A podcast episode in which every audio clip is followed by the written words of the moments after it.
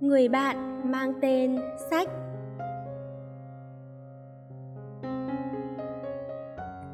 Hai, chào các bạn. Có lẽ xíu và tất cả các bạn nữa, chúng ta đều là những người yêu sách nhỉ? Hay nói cách khác, thì chúng ta là những người có niềm đam mê và hứng thú với sách. Vậy thì tại sao hôm nay chúng ta không nói một chút về chủ đề sách nhỉ?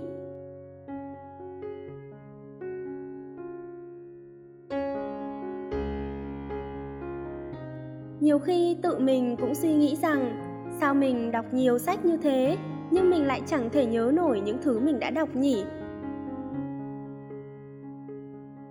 Khi ai đó hỏi mình về cuốn sách nào đó, thì thứ duy nhất mình có thể trả lời đó là ừ tôi đã đọc quyển đó rồi. Cùng một vài điều khiến mình ấn tượng hay chỉ đơn giản là vài chi tiết nhỏ lẻ còn sót lại trong đầu mình.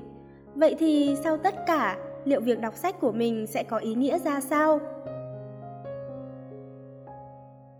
Cho tới một ngày mình đọc được một câu chuyện thế này, có một cậu bé cũng đã thắc mắc với thầy của mình rằng, vì sao con lại phải đọc sách trong khi con đọc rồi lại chẳng thể nhớ được chút gì? Người thầy khi ấy đã khẽ cười và bảo cậu bé rằng, con hãy đem giỏ than này đi ra sông lấy nước về cho thầy. Cậu bé vô cùng thắc mắc và hỏi lại con lấy nước bằng cái giỏ thủng đầy lỗ tròn như thế này á à? người thầy lại bảo, con cứ làm theo lời thầy đi, con cứ lấy cho tới khi nào mang được nước về cho thầy. Thế nhưng cậu bé lấy hoài lấy hoài. Dù có đi mấy chục lượt thì khi về tới nơi, cái giỏ cũng chẳng còn lấy một giọt nước. Cuối cùng cậu đành bỏ cuộc và đi tới chỗ thầy của mình.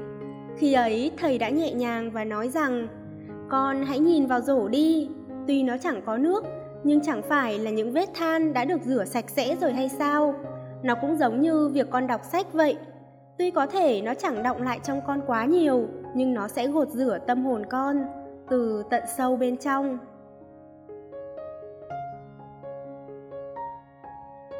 Thật ra mình chẳng nhớ rõ đã được nghe câu chuyện này khi nào, hình như là hồi cấp 2 thì phải.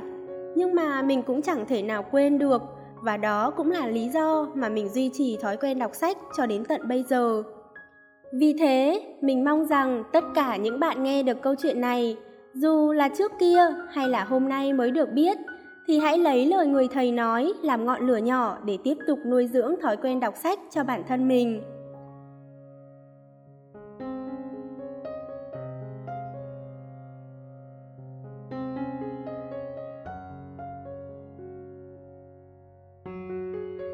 Mà không biết có bạn nào giống mình không? Chứ mình cực kỳ thích cái cảm giác được cầm một cuốn sách mà mình yêu thích còn thơm mùi sách mới trên tay. Vừa cầm vừa cố ngửi cho căng cái lồng ngực. Với mình thì hiếm có sự vui vẻ nào có thể vượt qua được cảm giác ấy. Mình cũng thích cái cảm giác được thả mình vào trong thế giới của sách ấy. Được tưởng tượng mọi thứ từ trong câu chữ, được buồn, được vui, được khóc hay là tức giận cùng với nhân vật trong cuốn sách và cả cái cảm giác vừa háo hức, vừa nuối tiếc mỗi khi sách chỉ còn vài trang là kết thúc.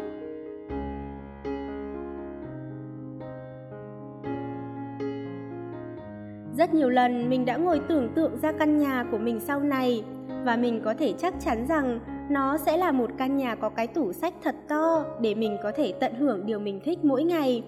Đó là đọc sách đấy.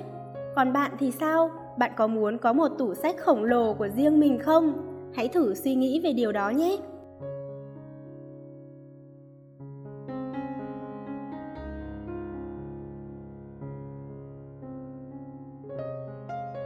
Và chủ đề tuần này của chúng ta đến đây là kết thúc rồi.